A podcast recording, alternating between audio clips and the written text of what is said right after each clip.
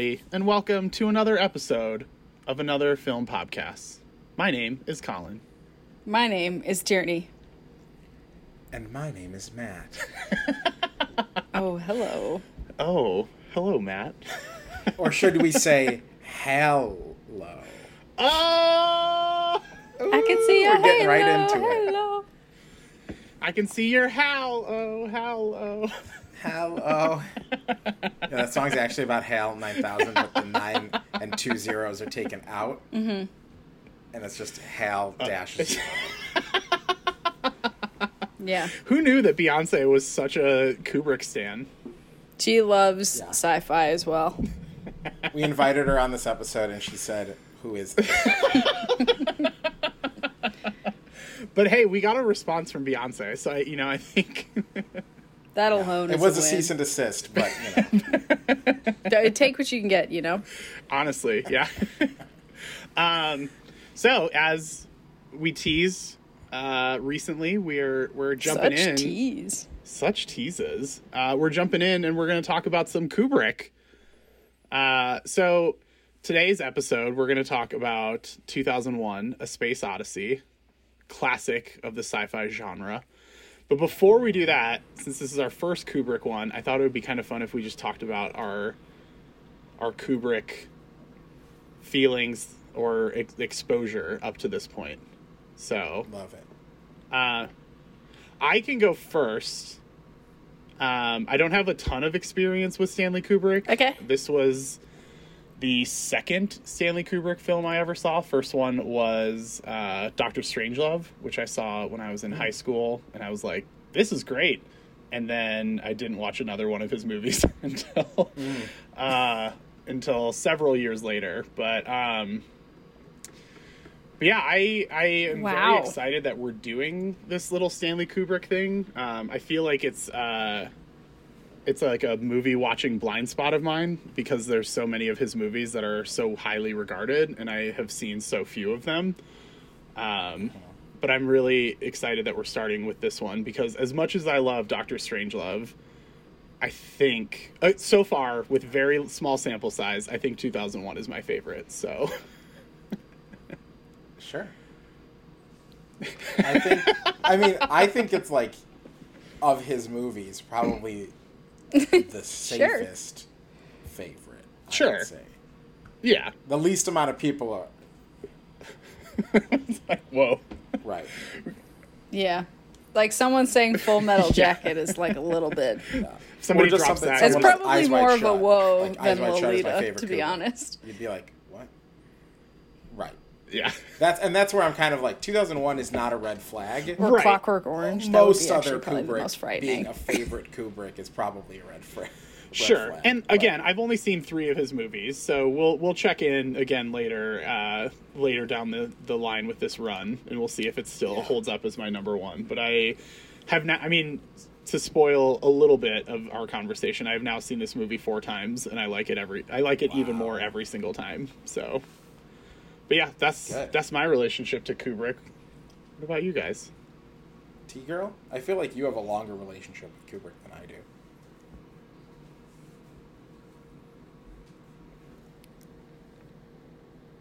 Yeah. Um, a good number of his movies I saw when I was younger, um, through siblings or my parents watching them. Um, I don't even remember the first time I watched 2001. Maybe. I don't know. I've definitely seen it uh, so many times. um, and we'll get into it later, but uh, I also tend to fall asleep uh, during the like psychedelic sequence. I just am like, oh, after like the first few minutes, I just start nodding off. Um, but yeah, so I don't know. I, maybe I saw this one in like 2012. I feel like Jim might have recommended that I watch this, and it had been on my list for a while. Um, and then, yeah, I've seen. I think I've seen like over half of his movies. I haven't counted them all, um, but I've seen uh, a good chunk of them. I personally really like him. Uh, I think he like we'll get into it, but like his movies are incredibly well made, and every shot is like it's everyone says it about every movie, but every shot is literally perfect. Um, and he tends to get really good performances out of people, sometimes at a Yeah. traumatic expense. In the case of Uh-huh. Shelley Duvall. Um, but I don't know. I I like him. I think he also. I don't know much about him as a person, but what I do know, he seemed like kind of legit. Other than you know, like psychologically torturing some of his actors. um, he liked chess, and I am a big chess fan. Terrible at it, but um, so I don't remember when I first saw this, but I know that I've seen it at least twice at the Music Box at about ten thirty at night, which is the worst time for this movie to Yeah. be shown and for me to go to it. I was gonna say counterpoint. It's the best time for that movie to be shown. It's the worst time for you to go see that movie. Yeah, so I started this movie at seven. and started dozing off at nine and was like, what's wrong with me? Um, but yeah, uh, am I missing anything else? I don't know. no, I like I said, I I don't have a strong relationship to him, so like. I I can say that I like his movies, but I've seen three of his movies, so it's like it's. I was curious if you guys had more thoughts on Kubrick outside of the the specific because like over the course of this run we'll talk about the specific films themselves, but I was curious Yeah. if you guys had like Kubrick thoughts, kind of like big picture. Uh, I think he's like better than most living directors. Personally, like, and some of the big names. I, this is like a hot take. I'm coming with a hot take, but like I'd put him better uh, than like. I'd probably put him above Wes Anderson. I'd put him above Steven Spielberg. I'd put him above like uh, Francis Ford Coppola. Like Is this a hot take? I don't think feel it like is. I was saying, but I feel feel like the letter, letterbox had- bros are going to be like right up your alley here. No, no, I, I, like I said, I No. don't have an, I don't personally have enough context with his movies to make a claim like that. But I don't think that that like by existing in the world of like film Twitter and Letterboxd and like just vaguely following movies. uh I don't think that that's necessarily a hot take. It's not one that I can personally endorse at the moment, but I I don't think you're alone in thinking that Kubrick is literally an all-time great. Like, you know. I will also say that I find, uh, and we'll get into this for sure in more details, especially as we go into like specific movies of his, wherein uh, he, he has a very dark sense of humor, Yes. and uh, some of it, of the ones that I've seen, I find very funny. Like Doctor Strangelove is my favorite, which is like a straight up comedy. Um, but like there are parts of other movies that it's like this maybe isn't funny for everybody. Yeah. I'm just thinking about the time when you and I saw the killing of a sacred deer. and like he's just spinning in spoilers for a five-ish year old movie, but uh, Colin Farrell is just spinning in a circle with a gun and like randomly pulling the trigger to see which one of his family members he's, he's gonna kill. And Tierney and I were just dying laughing in the theater, and nobody else in the theater thought it was funny at all. So yeah. I, uh, I, I we're we're uh, we're fairly accustomed to dark dark humor. Yeah. Uh, but Doctor Strangelove is my favorite for sure. Um, because Peter Sellers is one of the best comedians to ever grace the earth with his presence. Um, this- I- what? oh, I was just gonna say I think this will be interesting if we all say like what our favorite is up front, and then after we watch. I, I don't think we're gonna watch all of them, but after we watch like m- mo- most of them, we could we could check back in and see if they're still our favorites. Mine probably won't change because I've seen right, most of them. fine. So I, I pulled it up to count, and so I've seen. I think I saw The Killing perhaps as a child. That might not be a good thing. Uh, or it, maybe it was Pat. Is either that or Paths of Glory. I've seen as a kid, and then I saw Spartacus. So that's one, two, three, four, five, six, seven, eight. I've seen eight of his Oh, eight movies. of, eight of thirteen. Yeah, but like, Okay. I mean, Killer's Kiss and Fear and Desire. I mean, Does that Has even anyone count? seen those? I mean, maybe us at some point later this year. TBD. anyway, that was quite a ramble, Matt. Um, I have a, some relationship with Kubrick, but also not an extensive. I think Tierney has much more of one than I do. Uh, but I would say I think the first Kubrick adjacent movie that I watched was My Bay AI Artificial beloved, your beloved. which is famously not directed by Stanley Kubrick, but he is credited with I, I think a story by credit. Um, but he was involved in that, and I remember being like, "Who's this guy?" and like knowing of uh, his other movies. The first movie that I watched part of was A Clockwork Orange in eighth grade because my brother was told by a teacher that it was like a an impressive movie, and so my brother rented it, and we started it together and got about to where you'd think, and Yep. both of us went, "We can't do this. Uh, We can't watch this." So we turned it off, and I didn't finish that movie until I was in college, and it was uh, part of my like uh, film philosophy class, and I was like, "All right." I really didn't like it when I was in eighth grade. Let's see what the rest of this movie has to offer. Uh, and then I was like, okay, yeah, it's a it's a pretty well constructed movie. So we'll wait for a full conversation on the Clockwork Orange until we get there. Uh, but I think that was like, prob- I guess even though I didn't finish it, like the first real Kubrick movie that I watched until like early college. Uh, when I did watch 2001, I got it from like the college library. And boy, did I not get it when I first watched it. Uh, I have Dude, I didn't get this movie the first like four times I watched. I mean, let's be honest. I still don't get this movie. Right. like, I think we'll we'll get there Right. later on in this conversation. But like, but like this was like I mean I was pretty like what it, like I fast forwarded through the colorscape sequences, fast forwarded through some of the primordial uh, pre-man stuff because I was just like oh I can't this is so boring. the first time you saw it, you I did sure that? did. Uh, but so disrespectful. I like I very specifically remember. I being- was at least awake the first couple times I saw it. It was only once I started watching it at the music box that I started falling asleep. I think I also fast forwarded through the docking sequence. Anything that was like really slow, which this movie is so slow, I fast forwarded. But I think we'll talk about those aspects of the movie in our conversation. But uh, at the time, I was like, come on, let's move it, Kubrick. Uh, and since then, I think I've only really seen, and I have a three pack of like the Kubrick triple feature on Blu ray. That's 2001, Clockwork Orange, and The Shining. That's the same one I have. And I think, I think those are the. Oh, and I've seen Doctor Strangelove. And I think besides those, I haven't seen any other Kubrick. I know parts from uh, Full Metal Jacket. I know I've seen scenes from uh, Eyes Wide Shut and scenes from.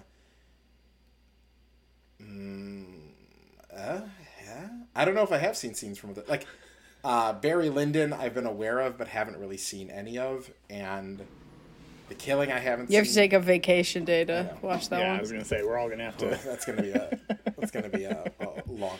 But uh, yeah, I my relationship with Kubrick is that I'm always impressed by the uh, skill and the craft of the filmmaking, uh, and I think sometimes am taken by the performances, but overall, I think I'm mostly impressed by like the visuals and the like uh, point of view that is like the themes are very clear i feel like with his movies uh, and very sharp.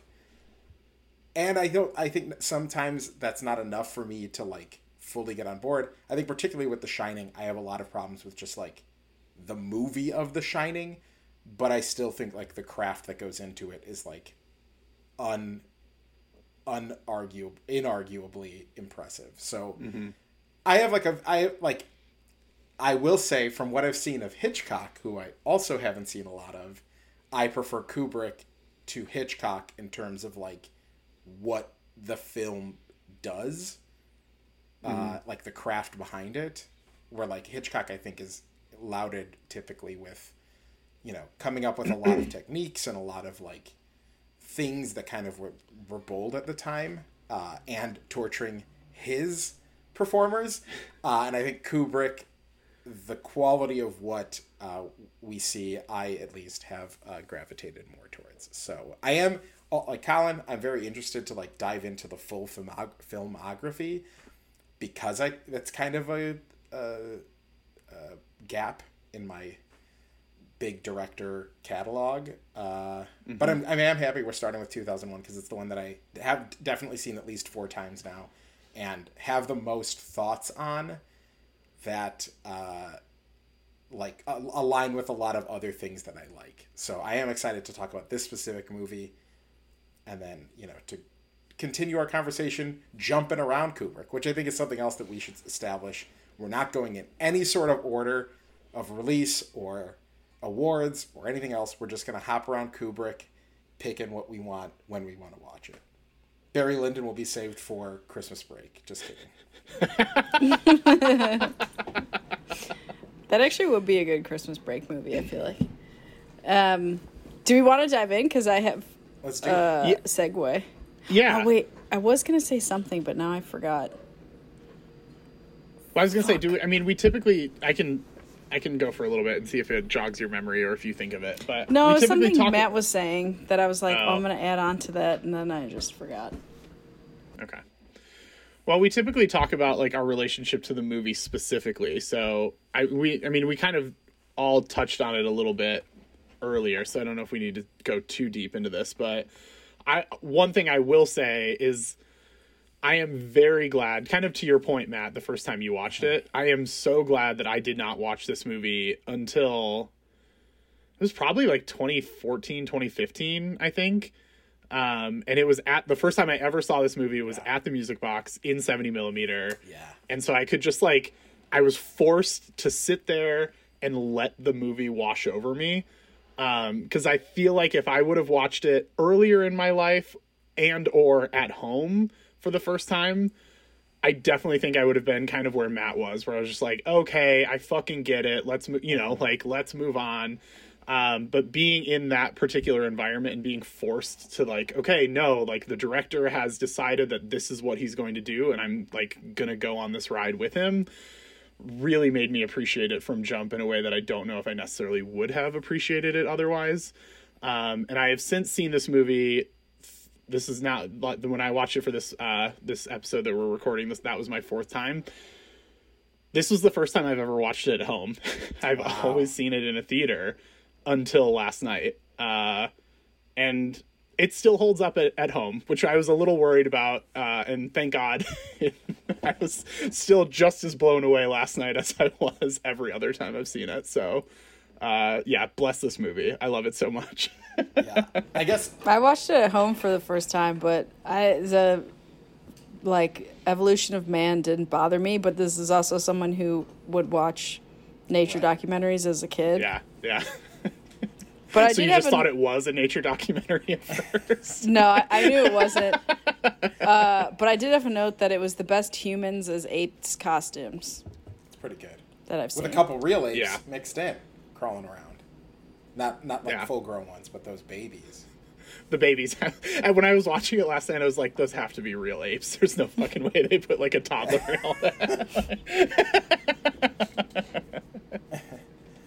Um, um, I I you know watched it in college. I'm also realizing now, I think I like forced myself to like it more than I initially did because of what an influence it had on so many things that I did like.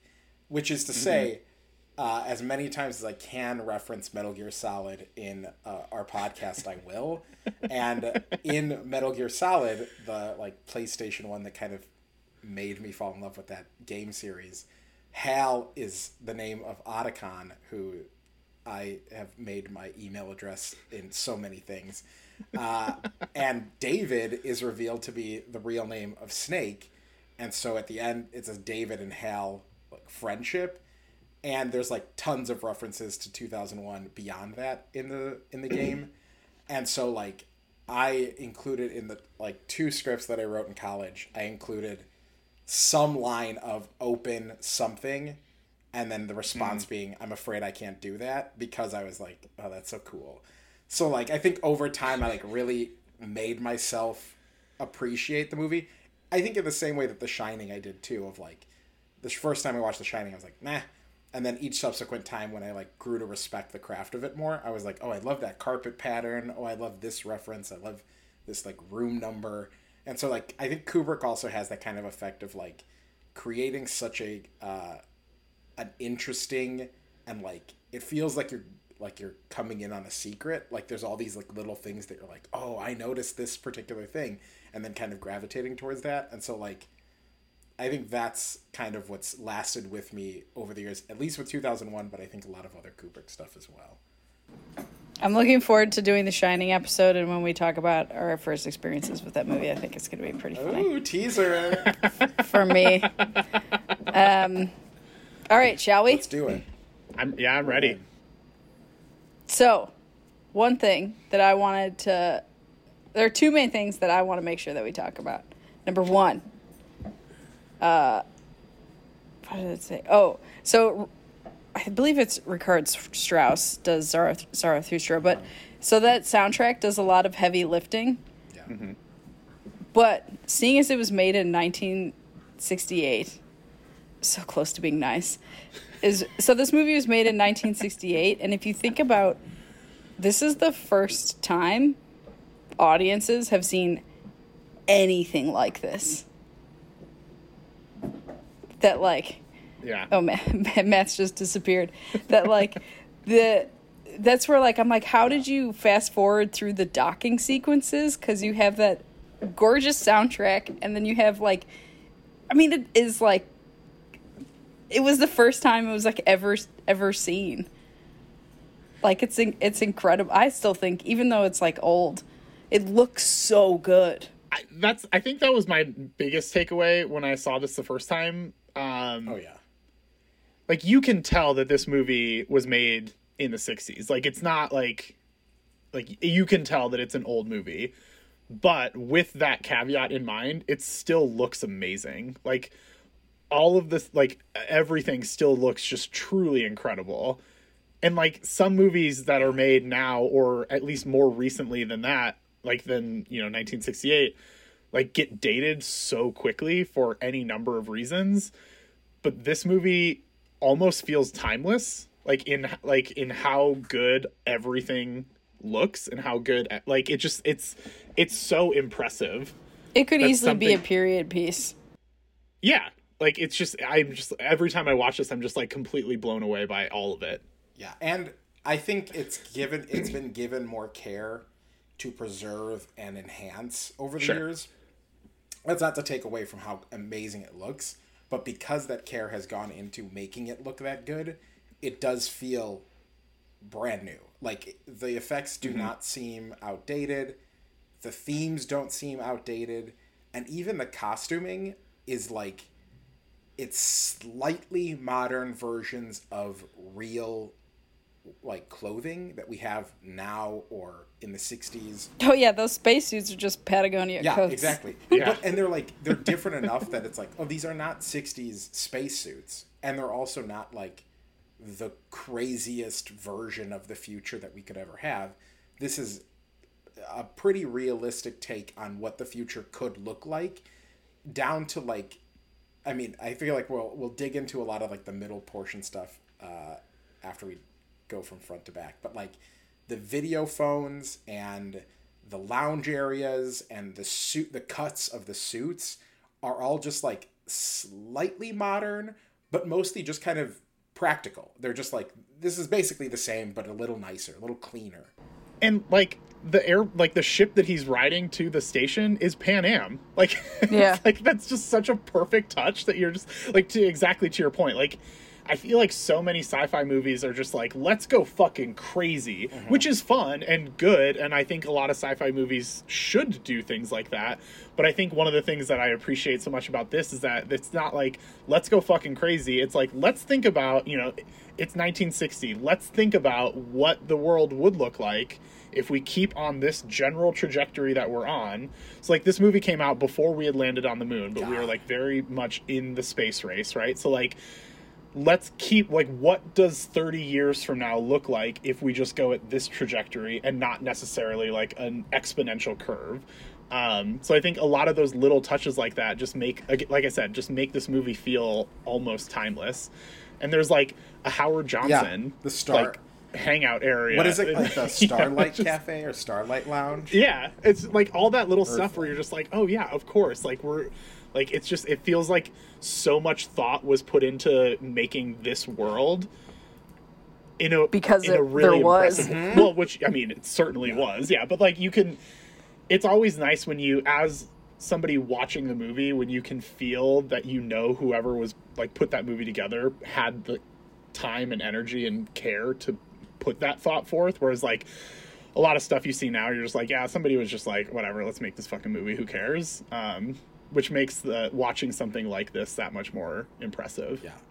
And uh, so I know there has been work to preserve like the film and everything, and this is just a stance that I have. But I think that old film trick, old film tricks will always look better than CGI, mm-hmm. and that's like Lord of the Rings. The the reason the like original three, not the Hobbit, have held up is because they're all old film tricks, and like yeah, they can be kind of hokey if they're not done well, but if they're done well, they will always look better than CGI Yeah. in in four years, let alone forty. And it Yeah. took me until this watch to even like fully acknowledge that when I think it's when they're on their way to the, mon- uh, the monolith on the moon, when they're like in that little shuttle, and you see like that over overhead view of like the two small windows of the cockpit, and then just like the actual shuttle. It took me until this to actually like think through like, oh, that was a model, and then they green Yep. screen basically and inserted the image of them in the cockpit into the gaps in the model. But when you're looking at it, you can't tell at all. It just looks like they're inside this little shuttle, and it like all of the you know stop mo or like I don't even know if they're stop motion necessarily, but all like the practical effects like Star Wars had, like all these other kind of mm-hmm. sci-fi movies that we're used to used look incredible here and like really look pristine and like, you really can't tell the difference in what is you know a, a screen image and what is a model and what is a physical set it all kind of looks as good as it needs to for the purpose And like, if this movie were made now, anytime the monolith is shown with space in the background, it all would have been made up. And it just looks so much better not Yeah. made up. I was actually I was thinking uh during the Dawn of Man sequence, I was actually thinking about that partially because uh That one's a bit more obvious The- that it's a set. for sure, which is fine, but I was just thinking about like first of all, I giggled to myself at the thought of somebody trying to make like remake 2001 today. I was just like what a fool's errand that would be. Um but then I like as I was watching it, the because of uh, Framed recently, uh, the Dawn of the Planet of the Apes was the the Framed a couple days ago, and so I was like, oh yeah, if somebody were to try and remake 2001 today, they just would have done the recent Planet of the Apes trilogy technology. And I think that those movies are really good. And I think that the CGI, like, I think Caesar looks incredible. And the motion capture work that Andy Serkis et al. did on that movie is fantastic. But I still think that it would have looked a little weird. Whereas, like, these people in ape costumes are still just totally mesmerizing. And, like, you can tell that it's a person in an ape costume, but I, like, am just so sunk into what is happening on the screen that I don't even care. Um, and the landscape of primordial earth is also like something to appreciate this in this too of like it's so barren and vast and and chaotic because it's just pure uncultured nature. Just like whatever it was whatever piles of rocks were there whatever erosion happened like this is so early that it's just like raw earth. And it is so bright and well lit like you're just in such a bright barren landscape so that when it cuts to space which like will i think talk about those mm. differences and th- that comparison more, but like the vast difference in where we were and where we are is like that pr- the practicality and the color and all of that goes into kind of making that land as well as it does. And like the mountains and just like rocks do kind of make you think like wow this is crazy that yeah for for a very long time there was just nothing besides nature. There was just whatever cave you could hide under for warmth uh, or for like protection and that was about it you were just like surrounded by bones of stuff you ate and you lived where you hunted and that was it like that's just what it was until tools so like that yeah anyway that's a long Even from- after tools. even after tools yeah for a long time Yeah. It's really just like the last thousand, two thousand years, yeah. three thousand Yeah. years. Man, we really well fucked i it mean up. longer than 2000 because that's 2000 common era but like before that Yeah, that no, I, it's Yeah. like to maybe 5000 i think four thousand BC is the first civilization. yeah mesopotamia I don't know. the hydraulic cultures. But yeah, even before that, before like you know, quote unquote civilization, you know, where did where were we before that? How many millions of years or thousands of years before we even got to that? Oh, we are a blip We're a on this earth. Yeah. Yeah. Which this movie does a great job of really making you remember. Yeah.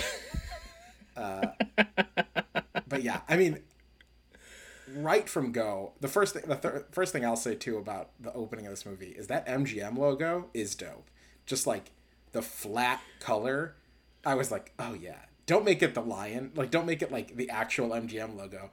Just make it this like blue color plate with this like stamp of MGM, and then that opening music and like the slow tilt up to see the aligned like earth moon and sun with that title card is just like oh yeah.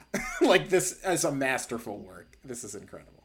Let's let's take one step back though, which is one of the things I wanted to I wanted to discuss. Uh, so I rewatched uh, Ten Commandments um, over Easter weekend, and uh, you know, there's there's an overture at the beginning, there's an intermission. I was like, man, this is fucking dope. I wish more movies did this.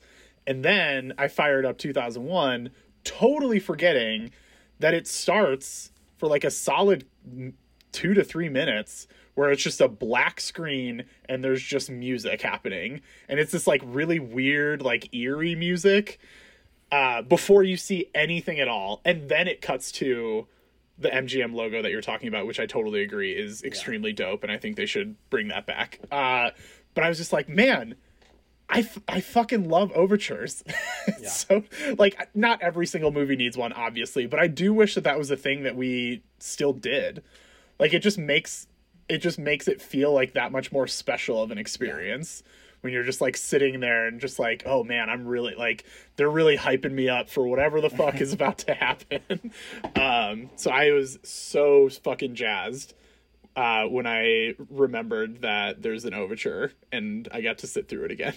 yeah it's a dope opening and you really don't get any dialogue until there's like 20 minutes in before you hear any like human voice.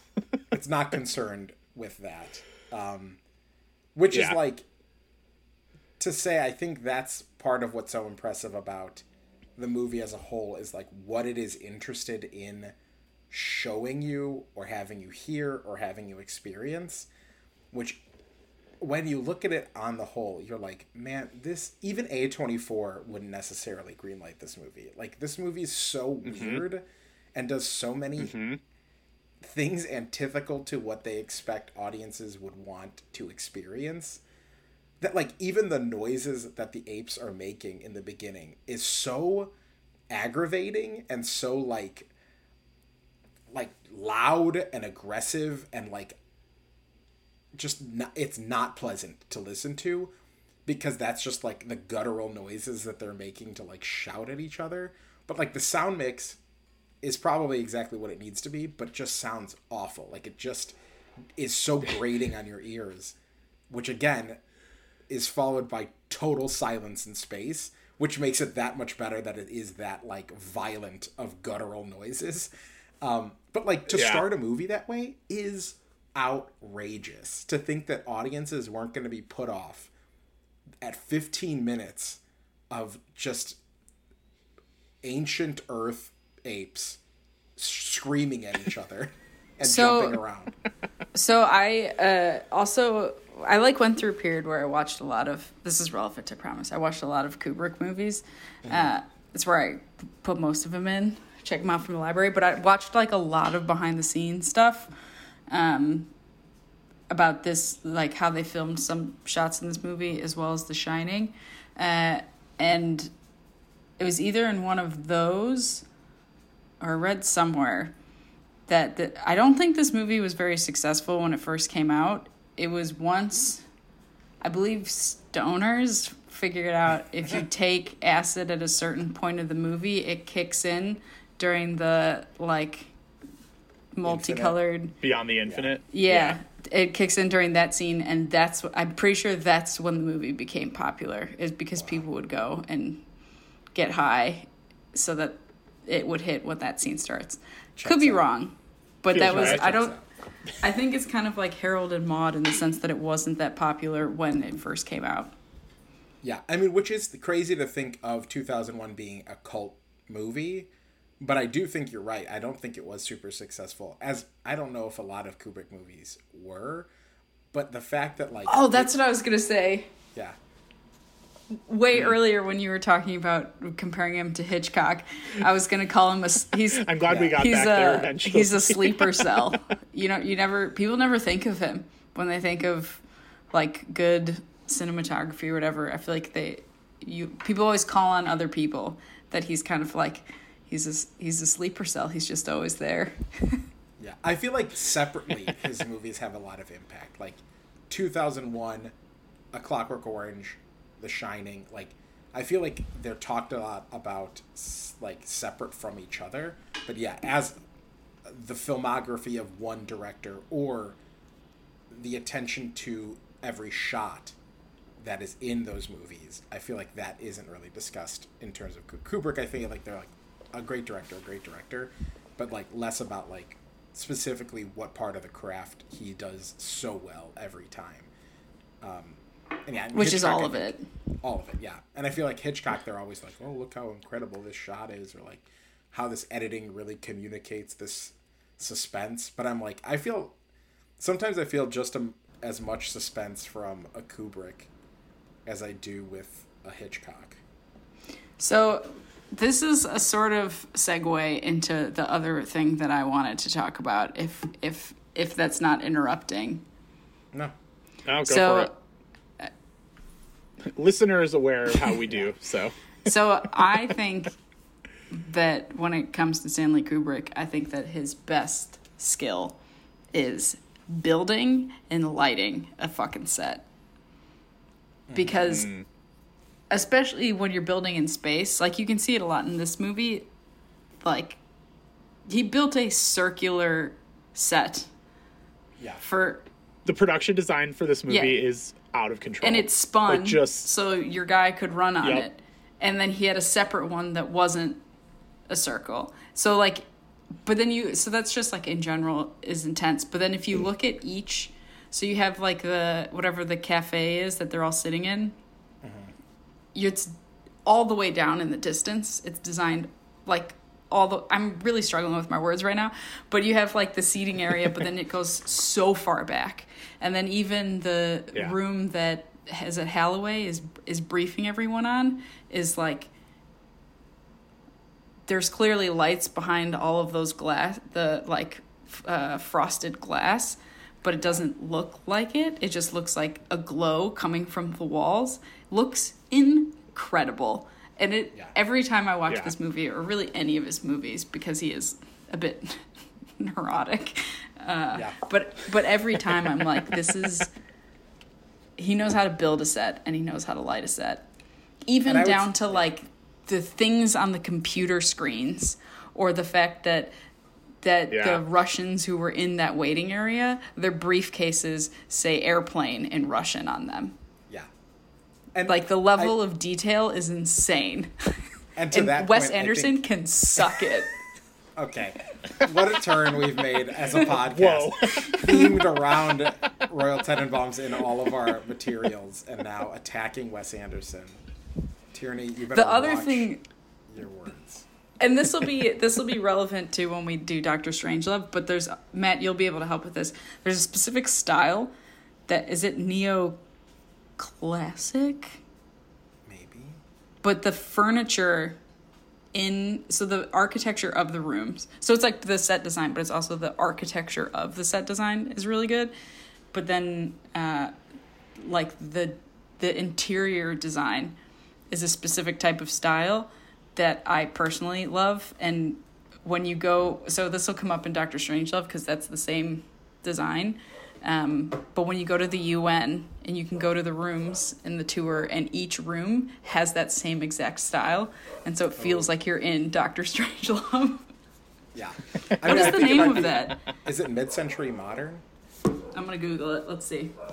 Or I mean, retrofuturism is also kind of like a lot of that '60s like curved edges and like sharp lines. Yeah. There's like a bit of brutalism in the design for the war room in Doctor Strangelove of like very exposed beams and like kind of cold architecture. But yeah, I'm not exactly sure about the table itself.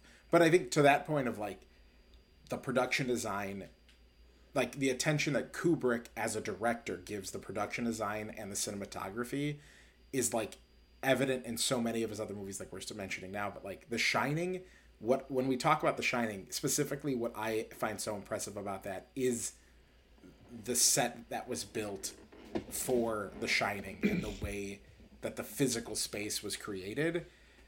Uh, and Barry Lyndon, which I know our uh, our former coworker Jack uh, loved Barry Lyndon and always would tell us to watch Barry Lyndon because it's entirely lit by natural light, so candles, sunlight, mm. like actual diegetic light that you can see in the frame. Yeah, And so like even that idea of like the lighting in that is done so well even when it's not stage lighting. Whereas this one like you get stage lights, you get lights behind the set and stuff like that. But like yeah, it's always this attention to the way that the room and the details look. And both the production design and the lighting are such key elements to like getting across his vision that he was like obsessive about what they looked like and how it was done. Like particularly like the like airplane being in Russian on the briefcases, um, or even just like the specific the specificity of Pan Am being the airline and Howard Yeah. Johnson's being the brand of this restaurant. It not only communicates to you that like brands are in space, but like recognizable brands that you're familiar with are just part of this future, are just part of the world that you're in now. So I realized I came to me the actual Russian word for airplane that I think it's I think it's Are we rolling right back into actually having a conversation on this? Yeah. yeah. So I'm trying to find I'm trying to find what the word they use is cuz it's a word that I had to I had to learn. It might be a brand. I think it's it's ah it's like Pan Am but for Russia. Oh, interesting. I love that. Also, uh, the way for like when you said I think it might be a brand, and we were talking about like a logo on a suitcase, it just like triggered the uh, Dumb and Dumber bit where they're like, maybe the name's on, it's like Slippy, Slappy, S- Swenson, Swenson, Swanson. It's like I don't know, maybe it's on the, the luggage. Check the luggage. Oh, Samson. it's way off. Yeah, no, it's it's a brand uh, like a Pan Am or United for Russia. But yeah, which Yeah. would make sense. Like if if the guy is taking a plane from America to that space station, like it would make Yeah. sense that it would be like an American company, Pan Am, you know. But then like if the Russians were taking one, like it would make sense that they would take. There are- Also, the attention to detail. optimism of the fact that this was filmed in 1968 and the, like th- during the height of the Cold War, and they were like imagining a future in which Russians and Americans work together. Well, work just, like, together, but also very much siloed in Sort their of. own departments and not giving information. to Yeah, but like uh, certainly post Cold War in their interactions, like chatting. could at least like have like share space on a space station and just like shoot the shit for a little bit. Right. While yes, one is clearly hiding information from the other, they're at least like congenial and like having a drink together. I- It's, But he's also hiding not it necessarily from something his that own would have happened. astronauts.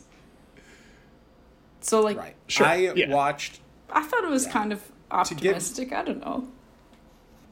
I I think it is supposed to be a post Cold War Earth that like everyone is just kind of like in space now. Uh, that, that, I think Yeah. you're absolutely right about that. I will say, and I'll probably be sprinkling bits of this movie that I only watched a little bit of throughout the podcast, but I started 2010 after I finished 2001. Yeah. Oh, and last let night? me just tell you, oh, not a movie. But specifically because like we've talked about here where everything just seems like slightly modern or like you don't really get a good sense of like what the earth looks like in this particular era of like 99 2001 but in 2010 it's basically just the 80s and the craziest thing like the most like oh the future's crazy huh is that uh hayward haywood uh, Flo- floyd Calloway? yeah Haywood, yeah. Oh. Yeah, who's Haywood. played by yeah who's played by uh what's his name from jaws? Uh the guy. He's from he's in all that jazz. Anyway he plays the character that i don't even know the actor who plays him in this plays. But uh, he just has dolphins in his house. That's like that's part of the future is that What? like this man has two dolphins that live in a pool and his son feeds the dolphins which also he has a son and in this movie he has a daughter and it's like wow you guys really didn't That's pay Kubrick's any of the daughter. details, huh? Just didn't even try. oh is Yeah. it really oh that's a fun I'm full of them. i didn't know that She's so cute. she's so cute and natural And I was gonna say she's so Yeah. perfect in this movie too. Like it's exactly like what a four year old on a video call Yeah. would do. like just like clearly doesn't understand what's happening, but is like doing their best to, to hang. The Like, Yeah. the like atmosphere of uh so like the atmosphere of future, like when they're just looking at basically their iPads eating their dinner in silence, I was like, man, without even knowing about the global pandemic, he nailed yeah what that felt like. yeah and like the uh yeah just like two tablets next to each other yeah.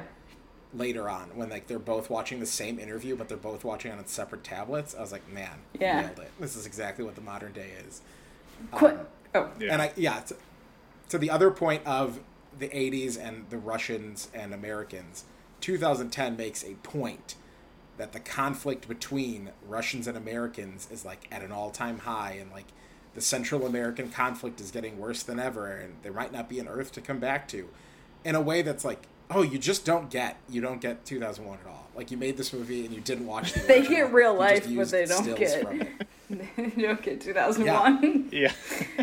Yeah, but I think to your point, it is, it's exactly that feeling where you're kind of like, oh yeah, this is a future past our current conflicts that we have on Earth. It's like Yeah. new, pol- a new political landscape.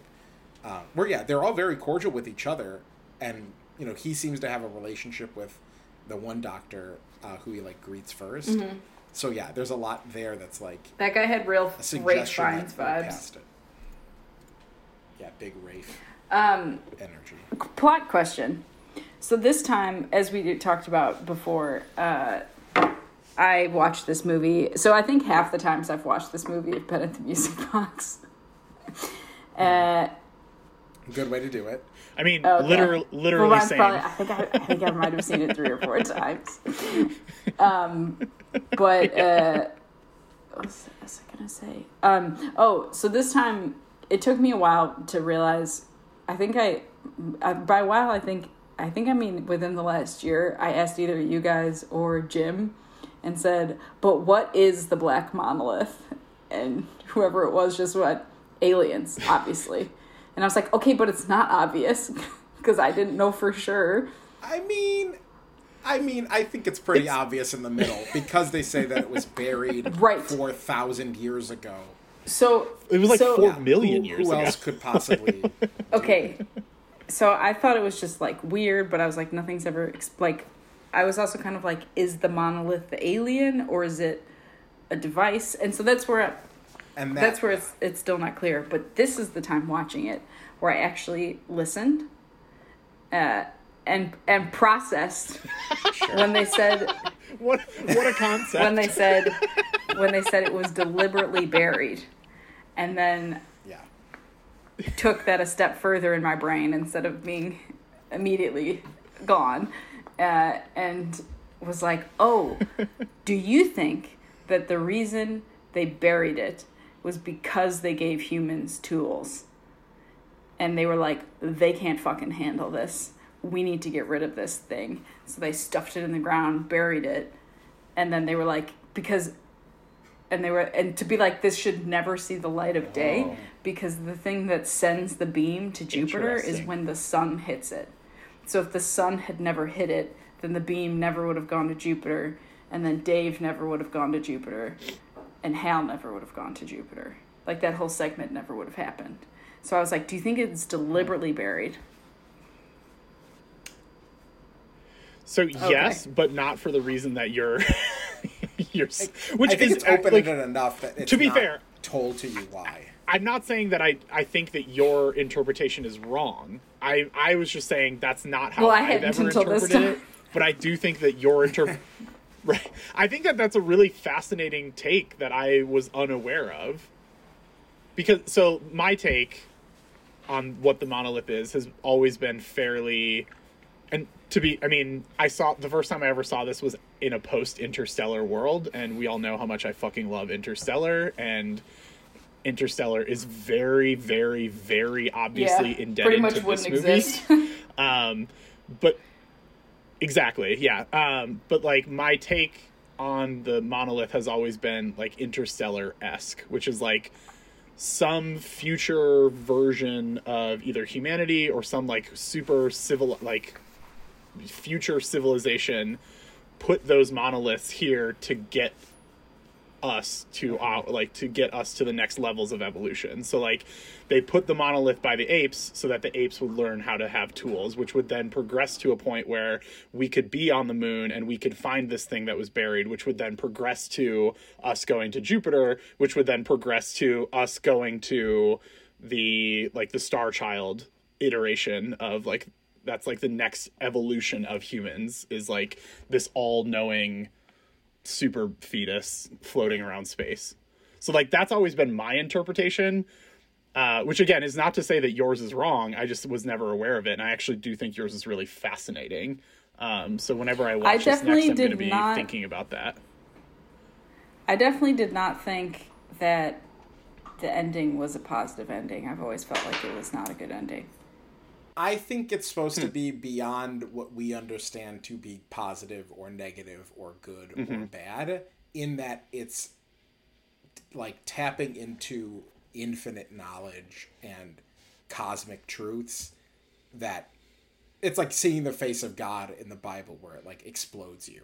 And I think it like basic I think Is in this case he like passes through time and that's what like the bedroom at the end of the universe is and then basically chooses to then re- recycle chooses to return back into infancy with all the knowledge that he experienced in no time infinite time whatever those colorscapes are uh, he's like passed through mortality into something else um, but is that positive is it negative it's kind of unclear. It certainly seems sinister. That bedroom kind of seems spooky, but I think also like cosmic Yeah. knowledge is spooky. Um, and the Yeah. black monolith is spooky. I definitely Black Monolith is, but I definitely didn't um I didn't take that as the ending. I took it as a rapid acceleration to death. What? Huh?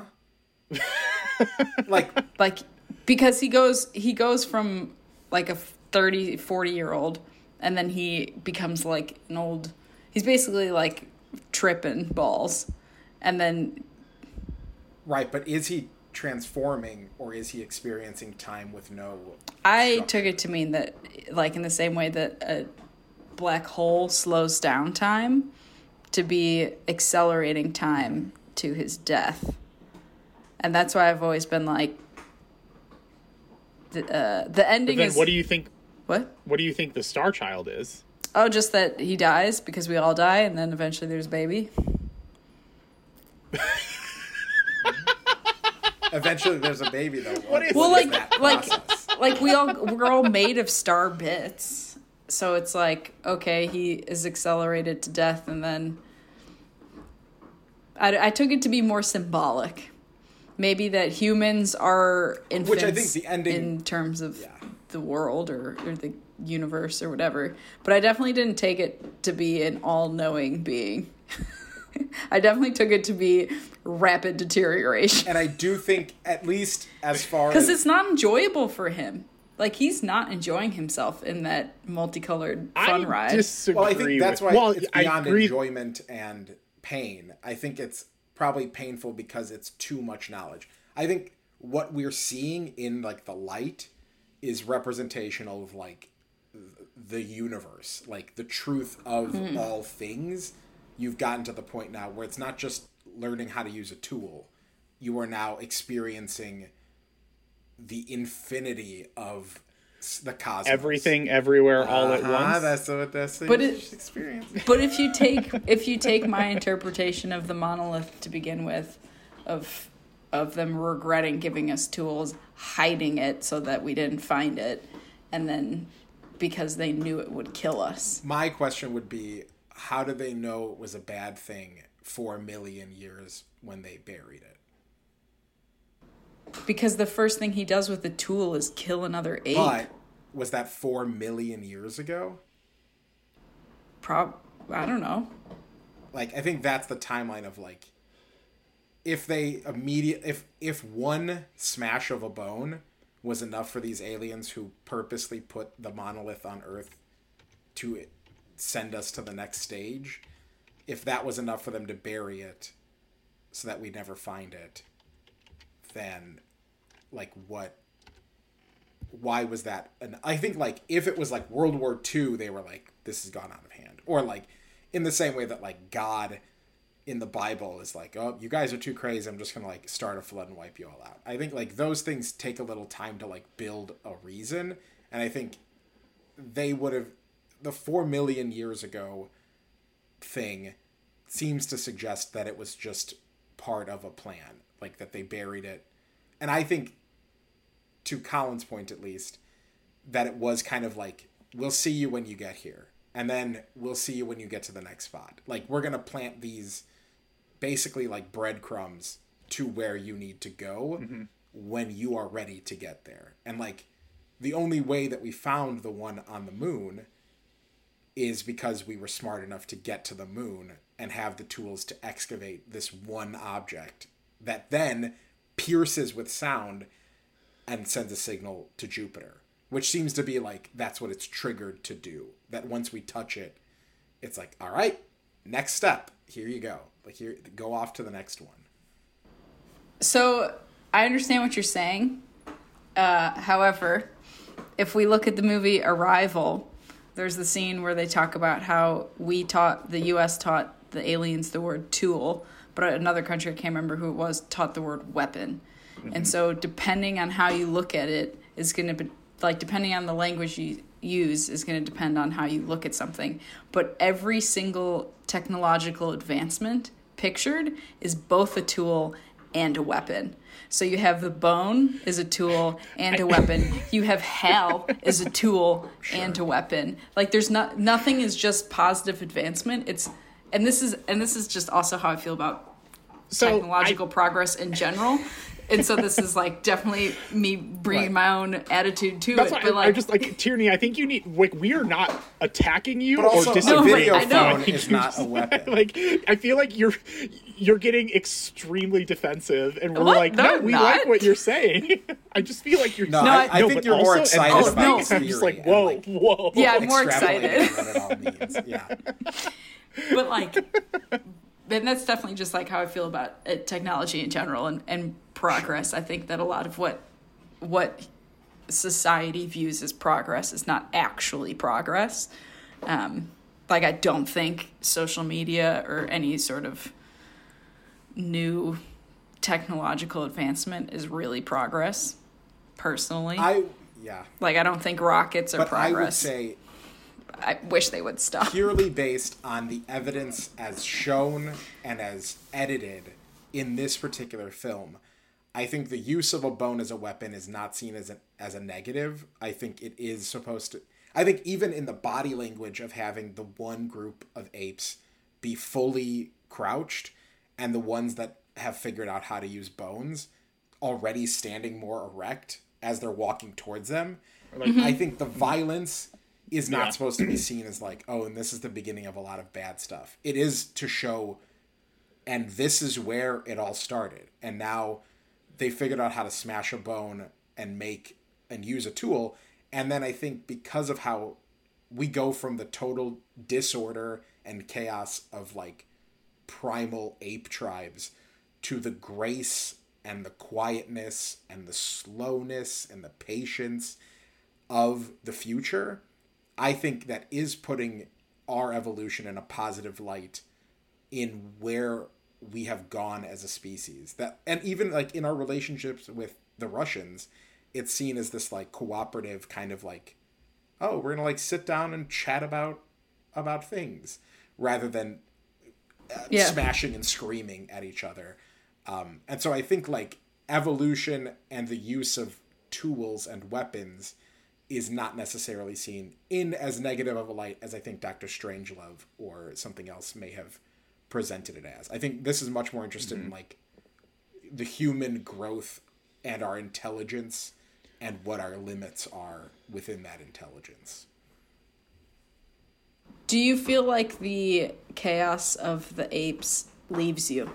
Like, do you feel like you can watch the middle section and feel at ease? I think it, Or are you constantly waiting for the other shoe to drop? I'm not. I, so, quick question: How are we defining the middle section? 1999 section, I guess. The moon mission. um, Okay, well, because the, I guess in my brain, I've always associated this movie as like being three parts. There's like the Dawn of Man part. yeah.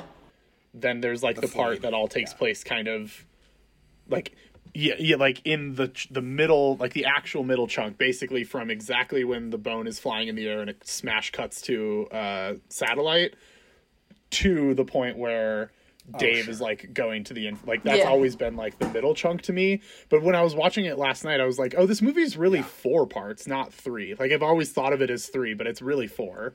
So I'm just like this. That was more just for my clarification. Like when you guys say the middle part, are you referring to like just the stuff That's with what I Heywood, and then like the third part, like the Dave Hal, um, Frank part, Yeah, and, and, I think the Infinite. Yeah, I guess it could be I- four. It's framed. But as uh, three. the- I think the point that I was, get, like, it, I agree, it can be interpreted different ways. But I'm curious, do you feel like yeah.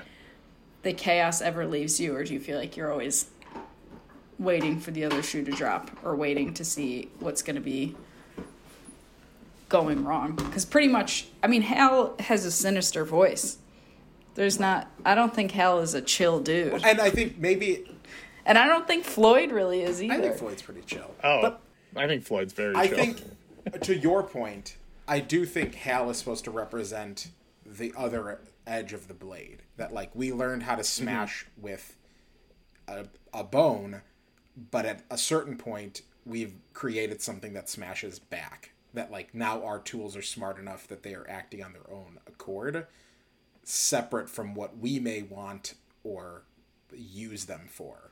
Um, and so I think in that regard, it is certainly a commentary on the dangers of evolution and the dangers of our intelligence as much as it's about the joy and the growth and the majesty of what we're able to achieve with it.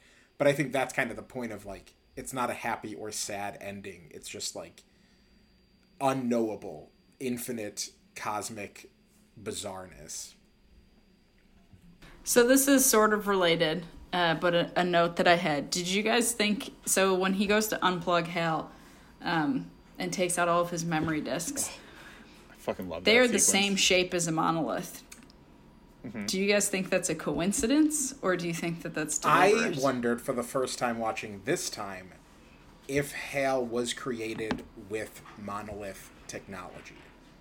That whatever they even began to learn on the moon, they immediately started influencing the artificial intelligence, and that was a, a knowledge too strong for an AI to safely have. I don't know if there's any evidence to suggest yet, but to suggest that, but both I think the knowledge chips and the very shape of Hal being a black rectangle, I think certainly is supposed to create a kind of tether between the two in what they represent. Colin, your thoughts?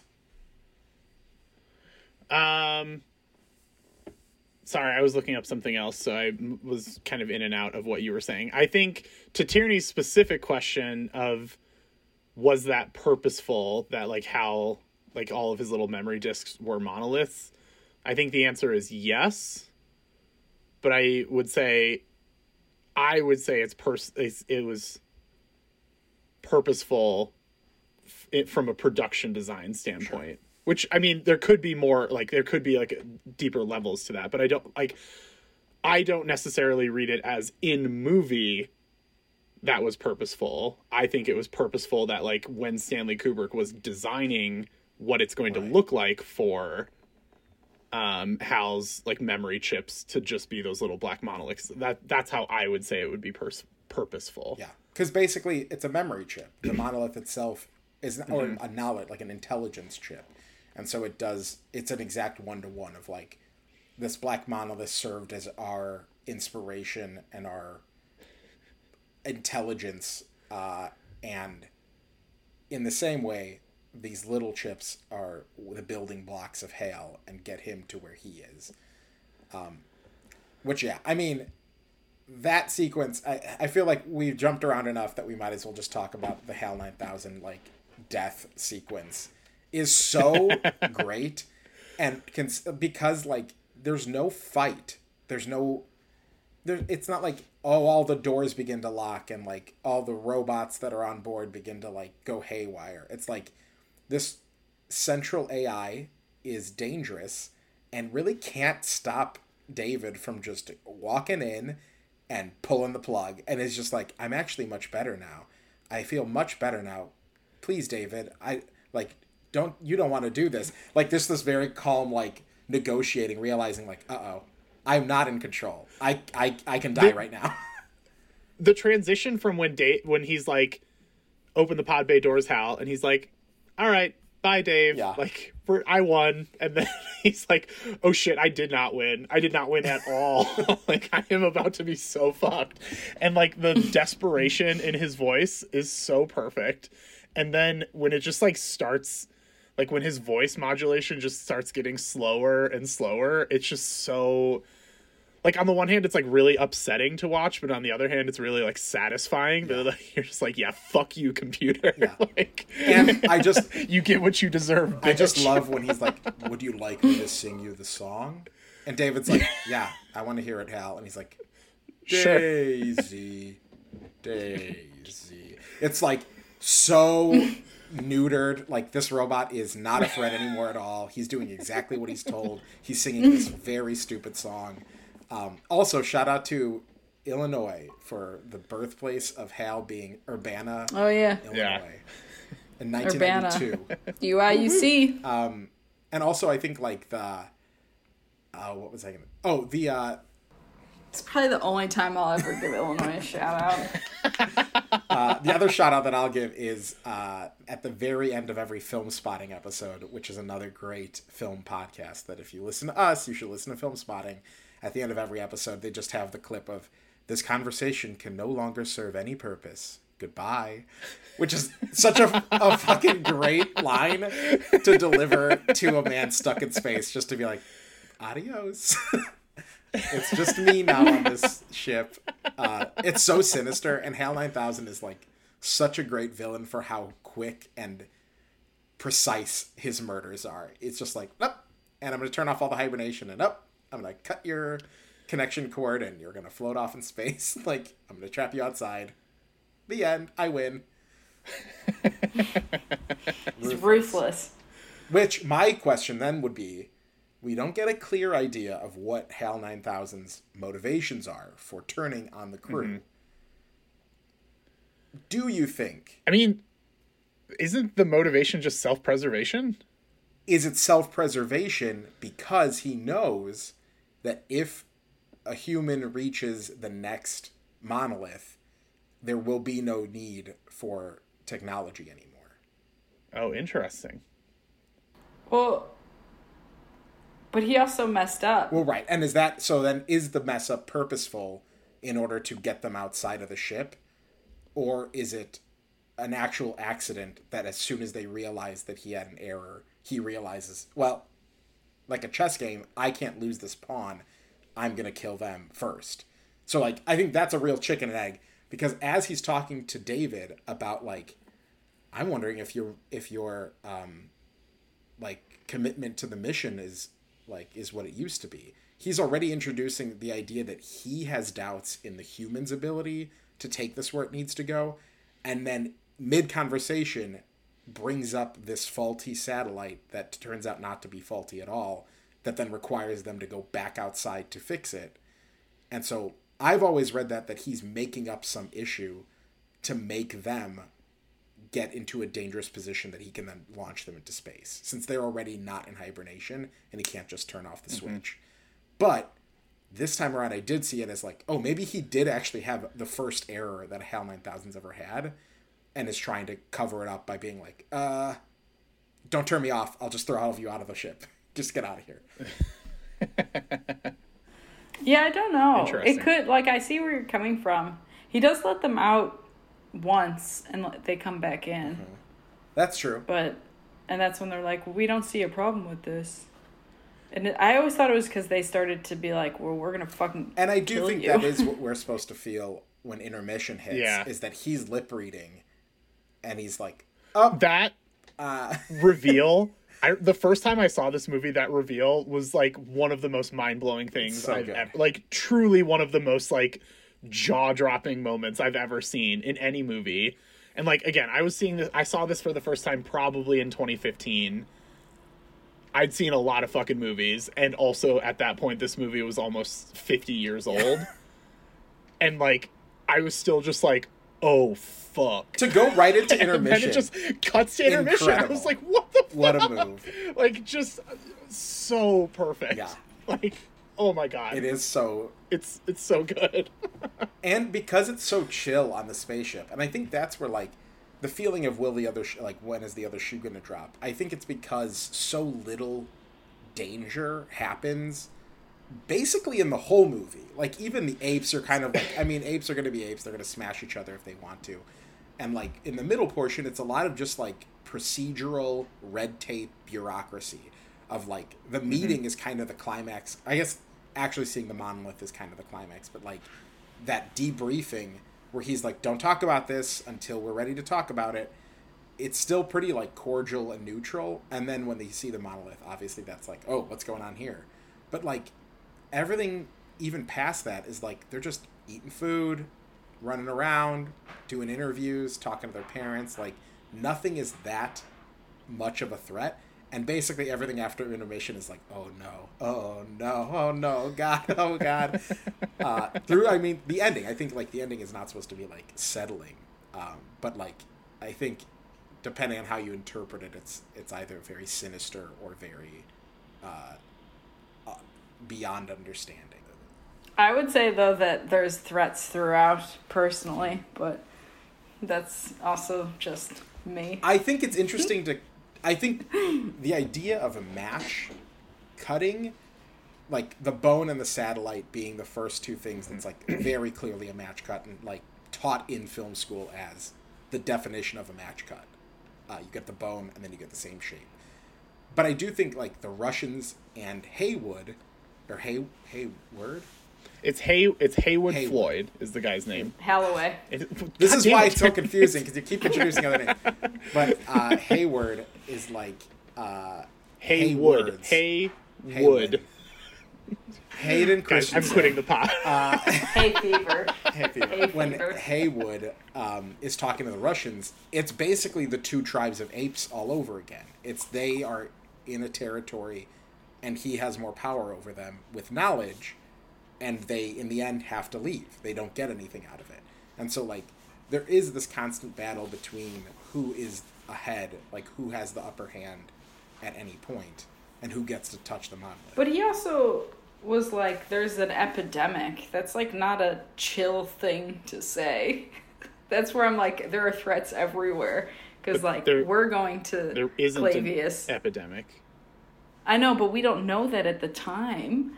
And so then we're going to Clavius thinking there's Well, an he knew. epidemic I- would knew it's And not then- I never. I, I was gonna say. I never thought that there actually was an epi. Like I was. It was always very clear to me that like the epidemic was like a cover story which is why they're for, worried. And for then, like, something else. def- but I didn't necessarily. I wasn't like concerned about whatever the fuck else was going to oh, be. Oh, but there. you're saying we as an audience. And then when they get Yeah. there, I think- yeah, like we as an audience think that there might be, and then we get there and it's like the least chill environment, and then you go straight to like this freaky moment where the sun hits the monolith to Dave running in the thing, to where it's like it does not feel chill. I, I was like constantly being like, "What is gonna happen?" I at no point uh, during any of the things that which like I just like it was not my experience. I was just like, okay. I do think there is tension in that moment. I think there's they're- te- I think there's an interesting dynamic of that interaction where they're like, "Oh, like you know, we haven't been able to contact Clavius," and he's like, "Oh, interesting." Where you're kind of like, "Oh, is he learning that there's something going on too in this moment?" We don't know his level of access. We don't really know who this guy is. He's just on the shuttle going to the space station. That seems like a pretty chill. Like most people go there, and then only when they introduce the idea of the epidemic is then he like, okay, wait, I have to continue the cover story and not reveal what I know, which is maybe not that much because I'm I just know it's not an epidemic, but I have to make them think that it is.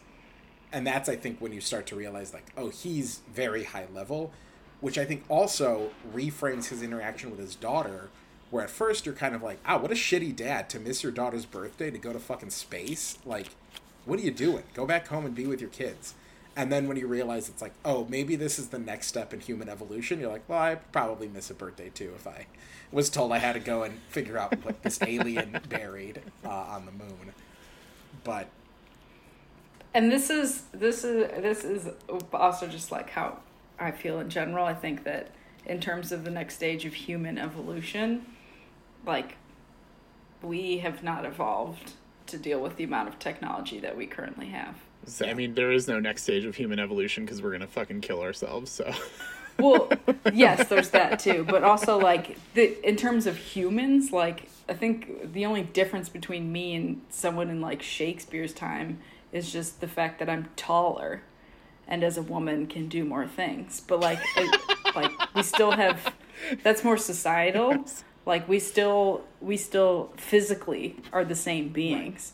And that's and like our tech and this is just me personally, I think that humans have have progressed technologically far faster than we're able to evolve to keep up with it and that's where i feel like it, the sinister comes Yeah. in but that's also just the way but i, I feel do in think that general is supported in this movie with Hal being a malevolent being. We created Hal, and mm-hmm. Hal killed us. Yeah. So it's like, but then we also kill hal but then we accelerate ourselves to our grave what's what's the line? I mean, Women inherit the earth. I can't remember the setup Sure. for it, but which is probably true in this. Uh, I mean, Hal literally kills everyone on board. is this That- from, from- a nora ephron movie no, it's Uh, from Jurassic Park. except for- oh and Dave Same kills- thing. You know, you say tomato. Yeah. Um, um, I don't have any other notes on this movie, though. I just love to talk about how technology is ruining us. It is crazy. Like, if you're on a ship outside, put your fucking helmet on. Except Dave. Well, but Dave wasn't on the ship. And also, he he tried to kill Dave. To be totally clear, when he's like, "That's going to be really hard to do without your helmet," which I every single time Yeah. I've watched this movie, I've even the first time I'm like, "Why the fuck would you leave your helmet there?" like, first of all, that's what I'm saying. Like, I personally have no desire to go to space, like at all. Like, that's just not something I'm even remotely interested in. But if I were in space and I were going to leave the quote unquote comfort of whatever fucking space station I'm in, I- like the first thing I'm thinking is, okay, what can I do so that I'm protected just in case? Like I'm like helmet, gloves, like okay, I've got like like my breathing apparatus. Like all right, worst case scenario, I'm at least covered on these fronts. Whereas Dave is just like I mean, let me get in this other pod. I don't have time. Like I'm waiting for you to rotate the fucking pod and then open the door so I can climb in. Meanwhile, my helmet's He's just distressed. like right His friend was just Like, I could killed. just reach out and grab it. Also, uh, but that to my That's true, the yeah. point I was gonna make was like if your friend just died in the vacuum of space, Yeah. maybe pack your helmet. yeah. But but no, I also he's, he's had other things on his mind. Uh, but I mean, yeah, what else is there to say besides this movie is Bay? Uh, I would say, I guess the, this is what I was gonna say, kind of as a tail end earlier of like the stuff that I fast forwarded through as a stupid college student are the things that I like sat with this time. I still I think the thing I actually actively still don't like is the fade out edit that is in most of the ape part where you're just kind of like fading out of a scene and then coming back in. I think what they do towards the tail end after we've touched the monolith of like you edit in landscape to kind of suggest the passage of time. I think that's more effective. The fade out I just kind of like not into as an editing technique. It feels very much like and that's all we have to say about that. Um all right, let's get back into it. It like is a weird edit to me, but um I mean, the fade out specifically is why people think Return of the King has too many endings. I mean, yeah, I, I think it's a not good edit. Uh, but, and I think because then you get such sharp stuff like the, and again, I think passage of time is what's suggested by those gaps, and I don't know if that would be as as felt if you had footage in between. Uh, but like the match cut of the bone and the satellite are like impeccable. Like that is expert fucking editing. And the the travel into the beyond the infinite the, whenever we get a snapshot of of Dave screaming silently or just like wide-eyed or horrified or just his eyes blinking like all of that stuff I think like the editing there builds whatever narrative you want to put behind what's going on. Uh, and that by the end it's like it is kind of like do the work whatever work you want to do to figure out what's happening in this bedroom have at it. But yeah i think my interpretation of the very very end is that he has crossed past the threshold of linear time into this kind of like mental space that he creates for himself and then sees himself throughout the rest of his life until he decides to go back into it. And I think, like and this was what I was to say earlier. I'm pretty sure that in 2001, the book, he literally becomes a giant baby fetus with all of the knowledge of the universe. I think that's canonically what happens to David. Whether or not Kubrick cared about that literal aspect, probably not. But I do think that's like he doesn't just like metaphorically become an infant again.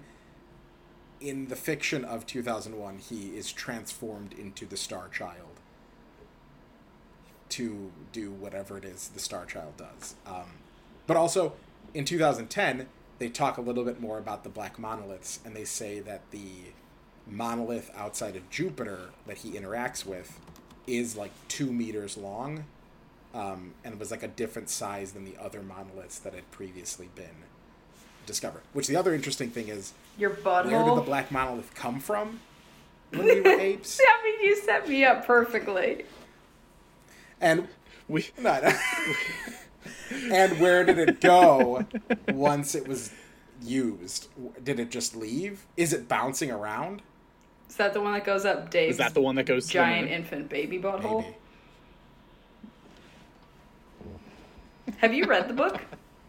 I think so. Yeah. No. But you could also, Also say, no. "Have you read a book?" And I would have said, I'm no. really behind this year. I got distracted. Behind on my reading quota. Yeah. We Well, all it's, I mean, it's. it's I know, there but I'm not gonna- If and when you. I'm want not it. gonna get the numbers that I want to It's not going anywhere. really what it is. It's not too late. You've got plenty of time. There's so much year Sure. left. just read small books. Uh, I skimmed a good Just chunk read of a book. Pamphlets. Oops. Gonna count it. That's Just, yeah. just like Matt, the first time he watched this movie, he, sk- he I just skimmed read the this by fast bits. forwarding. yeah. I so. I mean, same. Do you for think he fast forwarded the beginning of fast There Will Be forwarded and Blood watched too? the The first time relevant he saw it, he was like, "Ugh, no talking. Let's get this over with." Ugh. I mean, I'm not gonna say I did, but I'm not gonna say I didn't. I assume the first time you saw There Will Be Blood was in a movie That was just theater. you and so me. I Nah, bitch. I watched it really? on my laptop when I was in college. I went shit. alone because none of my friends were old enough to go to an R-rated Damn. movie. yeah. And you were already 64 at the time. Yeah. It's like I've been seeing R-rated movies my entire Um, fucking life. Should we go on to categories? Oh, Oh. My only, yeah, my only, my, my final thing, uh, and it's it's not Sure. necessarily it's.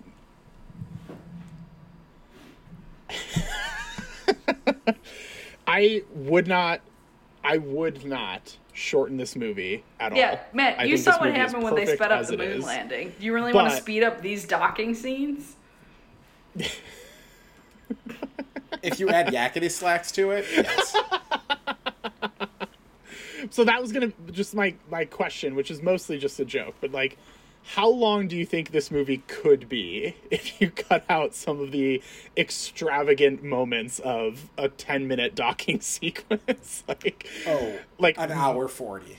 even like that seems long i think i feel like again i'm not saying i want that version of this movie i would never want that version of this movie i'm just like as i was watching it last night i all of those bits are like mesmerizing to me and i'm here for every single one of them but i was just like in my in my head i was like he he you could probably cut this down I to like a 30 second You could that whole like, like, oh, here we are, whatever we made the it. multicolored Technicolor sequences. Yeah, that whatever. Beyond I'm never gonna Infinite? remember that. Um, there's a title know, card it says jupiter and beyond the infinite and then it's gone. It's- It's, it's not right there the whole time. Uh, but that whole sequence, once they start showing like Technicolor negatives of the Grand Canyon, I'm like, you could have stopped. You could have stopped with just the lightning shoot, like the lasers. That like, sequence is- But once you start showing It's- like, yeah, it's 10 minutes long Really? I, I That's why I, time, fast forwarded through it. I time stamped it last night. It's ten minutes. It's I fall like nine every minutes and thirty So seconds. long. pretty much once they start to show the Grand Canyon, I'm always like, oh yeah, the Grand Canyon is here, and then it's just, and then I wake up again when he's in the room, and every time I'm like, why are we here? It's an ugly ass room. we should. Yeah, I'll say it again. It's an ugly ass room. I Oh. love the bedroom at the end of the universe. I love that it's both old looking with like super ornate candelabras and like sculptures and busts, and then just Tron.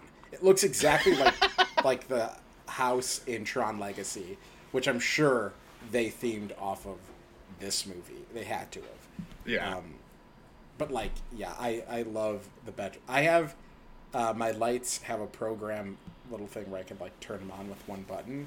And for a while, if I wanted it to be all bright white light, like not warm at all, I named I named the command not sweet, bitter. Just bitter.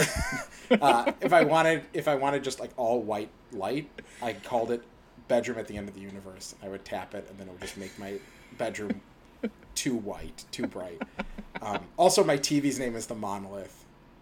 I, I put see, I'm like inserting this shit everywhere, so I might as well love this movie.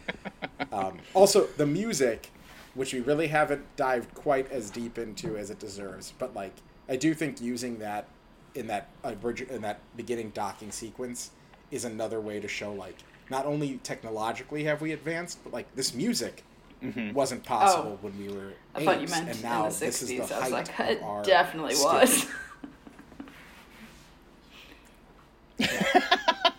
no, just the idea of like what we have created as a species. Um, that it's this like beautiful, synchronous, like calming music.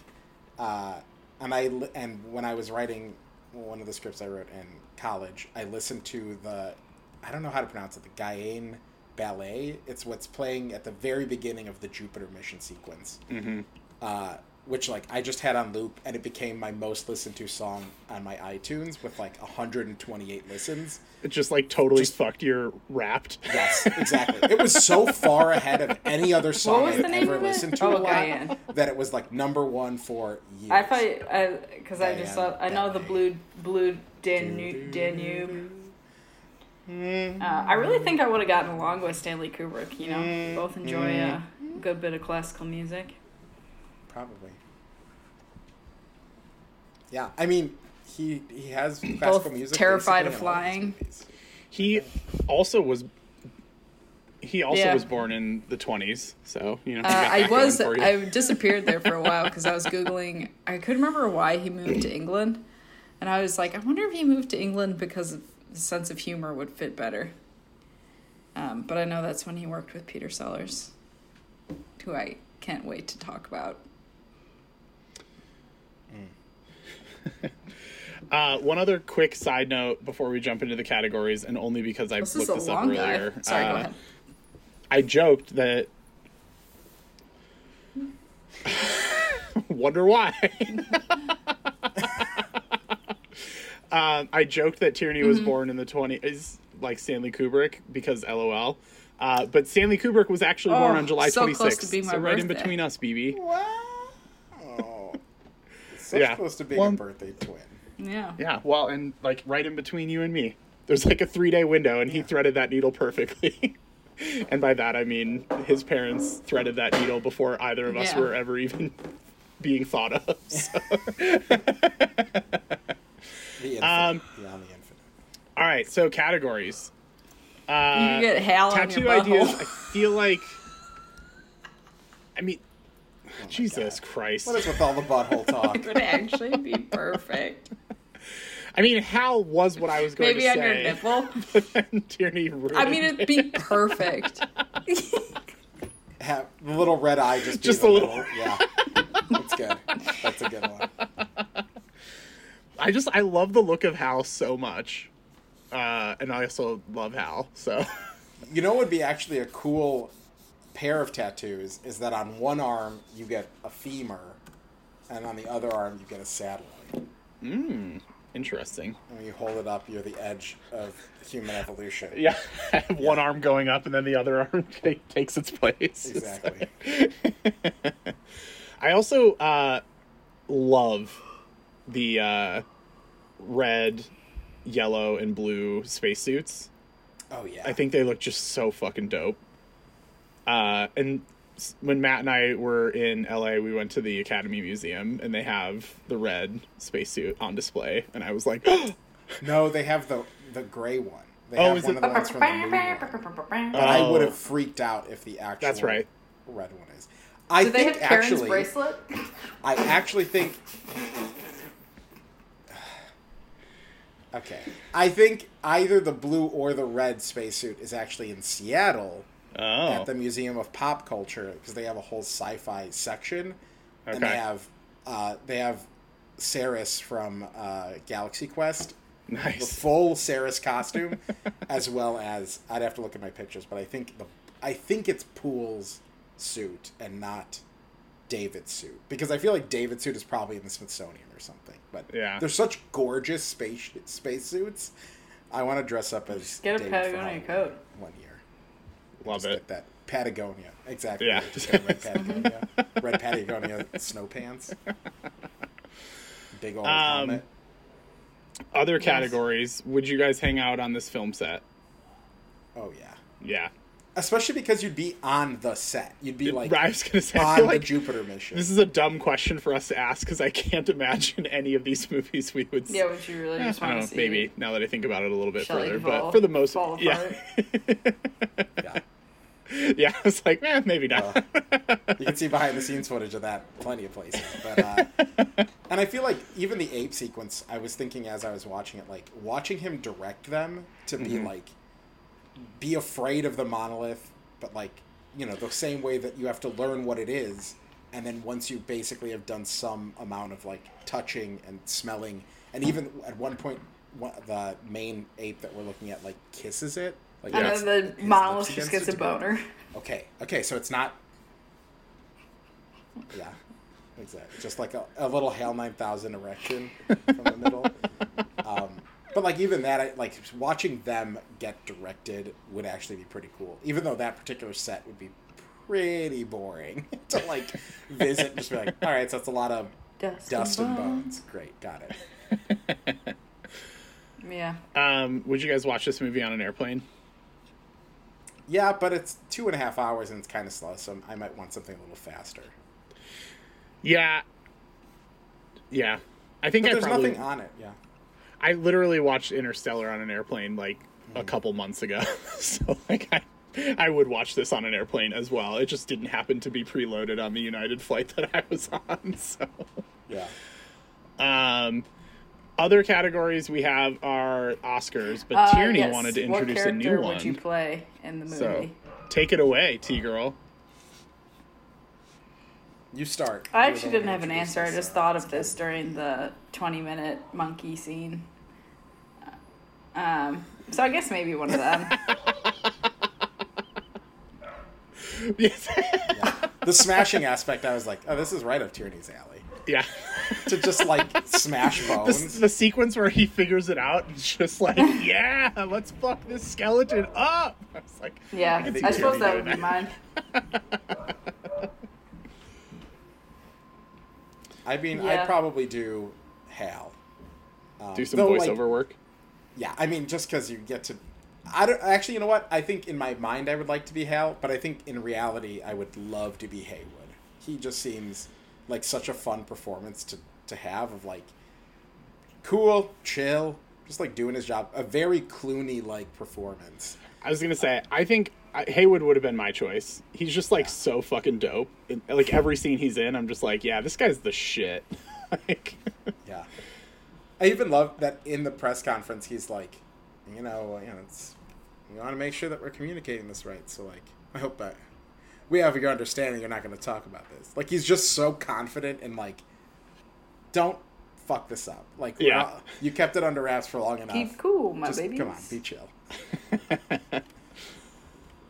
Keep cool.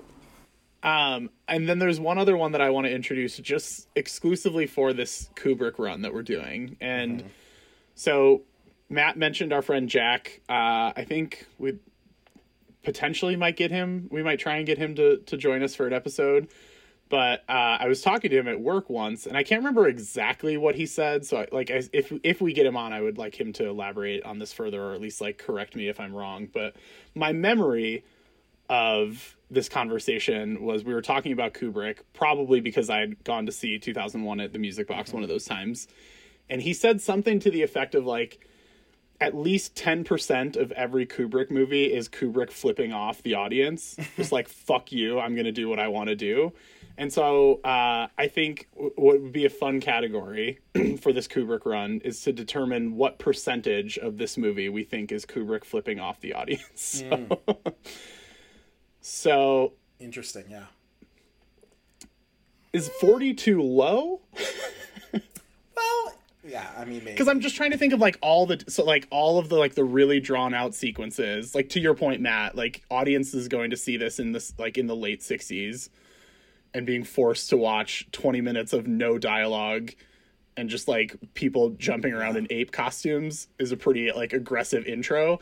And Yeah. then when you finally get out of that, you're just like, okay, cool. Now I'm just like watching a spaceship fly towards the space station for another 15 minutes. like, and like the other thing that I thought of last night is like the the high pitched squeal Oh yeah.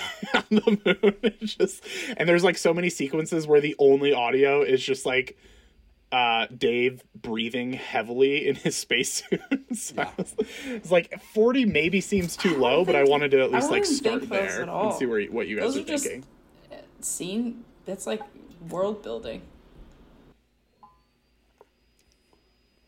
I think it is like I think it's essential stuff for this movie, but I do think it's like vegetables at dinner. Like he's giving you what you need. Is that because our attention spans are yeah. shorter than they were? in the especially 60s? like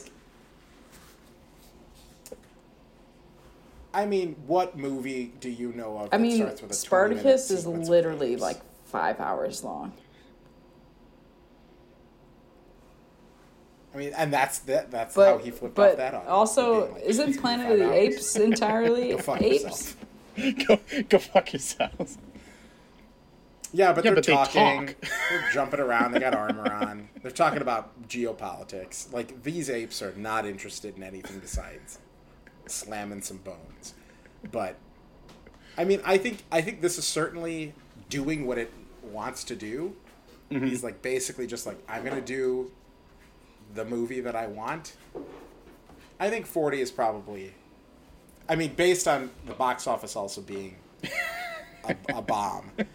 Uh, but also, I mean, yeah, the scree like the apes. I was like, shut up, and then the the screeching monolith was like, ooh, yikes. Uh, and even the song that like accompanies the monolith whenever they're, talking, like, it's like, it's so like eerie and unsettling. That I mean, for like audiences in 1968 that are like just digging on any like farce rom com. We're just like, no one thought that this uh, lady would fall in love with this scamp. Like, this is certainly uh, an aggressive movie uh, that is not what they were looking for. So, at least to 1960s audiences, probably 40% was a middle finger to what they were expecting out of I'd say about ten to his fifteen film, percent, at least. and it's really just the last bit was what would fuck with the audience, because it because everything else follow. Like when I think of someone who's true. fucking with the audience, I think of someone who's just like. I basically think of David Lynch, to where it's like I'm just gonna throw this shit in, and you're just gonna have to deal with it. Whereas like everything he's thrown in is part of the story until the end. I could also Just a good that. Yeah. category. Yeah. Interesting. It was good. We'll see how Um, much that percentage rises as we watch other Kubrick movies. Which I mean, The Shining, it was mostly just a middle finger at Stephen King, and then the rest of it was just like have a horror movie. And I feel like I'm gonna chronically say low All right, so last category. for them. Yeah, that feels right. Yeah. Uh so this movie was nominated for four Oscars. Best All technical? director, oh, best director, good for you. um, best story and screenplay, which I guess was a category at that point. Best story and screenplay written directly for the screen, so like Hmm. original screenplay, I guess. Art direction all and of those. visual effects. oh yeah. I don't know. I guess art direction is that like what is currently considered? Yeah, production design. Okay, yeah. That makes sense. And Um, f- for story and uh, script written to screen, because 2001 wasn't. already written. That's interesting that No. it wasn't original. It was. It adapted, wasn't. But It in that became- category. yeah. it's- No, no, no, no, no. It's Yeah. the book came after the movie. Arthur C. Clarke was Really? like, I'm gonna Yeah. expand on this into a So Oh. Kubrick and Clarke wrote the movie together, but then Arthur C. Clarke expanded on the movie. I think the novel came out like later that same year. So it's not like there was like a significant time But difference between the two, write but a the movie did come first. it takes the- not uh, like he probably wrote the script three or four years before, and then For sure, sure. For, yeah, yeah, yeah. No, I'm. Oh, I- yeah. yeah. no, I'm. I'm just. I'm not Yeah. saying it was like the movie came out and then five years later Right. the book came out. It was, not like, adapted. Yeah. Got it. Um. Yeah, I think. Uh, so it, it only won for Mm. best visual effects. Which I'm like, I, I don't, I don't know enough about what was not. I mean, I can, I have it pulled up. I can say, Probably but, some dumb shit. Is that what I would say? Uh, the one I feel most strongly about is uh, art direction, and it lost to Oliver, which I think I've seen, and mostly just is like normal life sets. so I feel like all the shit that he had to come up with Yeah. for this movie is way better than that shit. All right, that's it. Any final thoughts on 2001 before we wrap this thing up? Nah. That's it. it's a good movie, all right. It's good. I'm glad we started our Kubrick on this one. Yeah. We can just just gonna go downhill from here. Just kidding. just kidding. Just kidding. All right, let's. It's late for the T girl. She's yawning so so desperately. Yeah. so, let's burn through what we've been up to. You had a list prepared when we teased last week, but then we didn't do it. So hit us with your list, Tierney. Uh, yeah, I watched uh, Our Flag Means Death, which is very good. It is a delightful, uh, like, warm hearted comedy, which is wonderful because people think they need to be mean to be comedies. Uh, would recommend. You guys still haven't watched it, and I'm mad about it. I've heard it's bad. Tierney's big mad that Matt and I have not watched the show. yeah, it's like you guys don't even care about Taika and Rhys Darby. What I the watched fuck? two episodes with you, T. And you fell Yeah, asleep and then did nothing. That was a month ago. I've got things to watch. Oh yeah, I can't wait to hear that list. uh, I finished Frayed. I think it was I was watched season one, and so I finished season two. That that show's pretty funny. Uh, also pretty dark. Um, I watched Ted Lasso, all of Ted Lasso, another delightful show. What did you, out of curiosity, what did you think of season two? Because you, you basically, I mean, you didn't like binge it, but you didn't have to wait week to week between episodes like the rest of the world did. So I'm curious what your thoughts on season two were. uh, I thought it was good. Okay. Um, yeah, When it was- I definitely didn't see the twist coming. When when it was coming out live, people were none too pleased. Yeah, I could see that. uh, like people had to wait like week to week between episodes, and it like the the vibe was not nearly as strong on season two as it was for season one. So I was curious what your thoughts were. Yeah, I would believe that. Um, but I didn't really have a problem with it. Bless. Uh, and then I watched Spider Man Homecoming when I was in LA because I still hadn't seen that. and then I watched Point Break.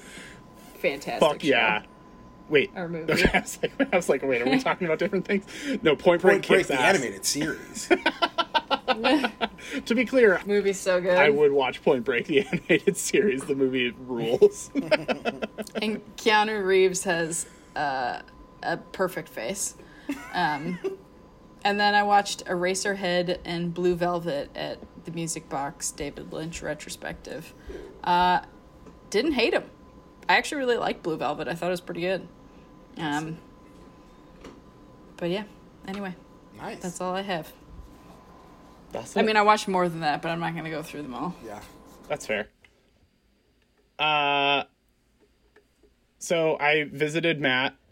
Uh, we went and saw Petite Maman together, which is the new film by Celine Sciamma, uh, our queen from Portrait of a Lady on Fire. And it's really fucking good. And also, it's only 72 minutes long. And so, so God bless It truly everything about it. It's so good. Uh, Matt and I both loved it. Uh, and then I also saw Everything Everywhere All at Once, which, quick take, uh, I think is really good, but I don't think it's a perfect movie. And I don't necessarily think that it should be the highest rated movie on Letterboxd. Of all time, yeah. Everything, everywhere, all at once. Yeah, it surpassed uh, Parasite. At some point, I don't know if that's like still true, but at some point it surpassed Parasite, which I was like, "Whoa, bitch!" We don't have time for me to get into my thoughts on that, so uh, and then I, note that. I also watched The Northman, which just kicks so much ass.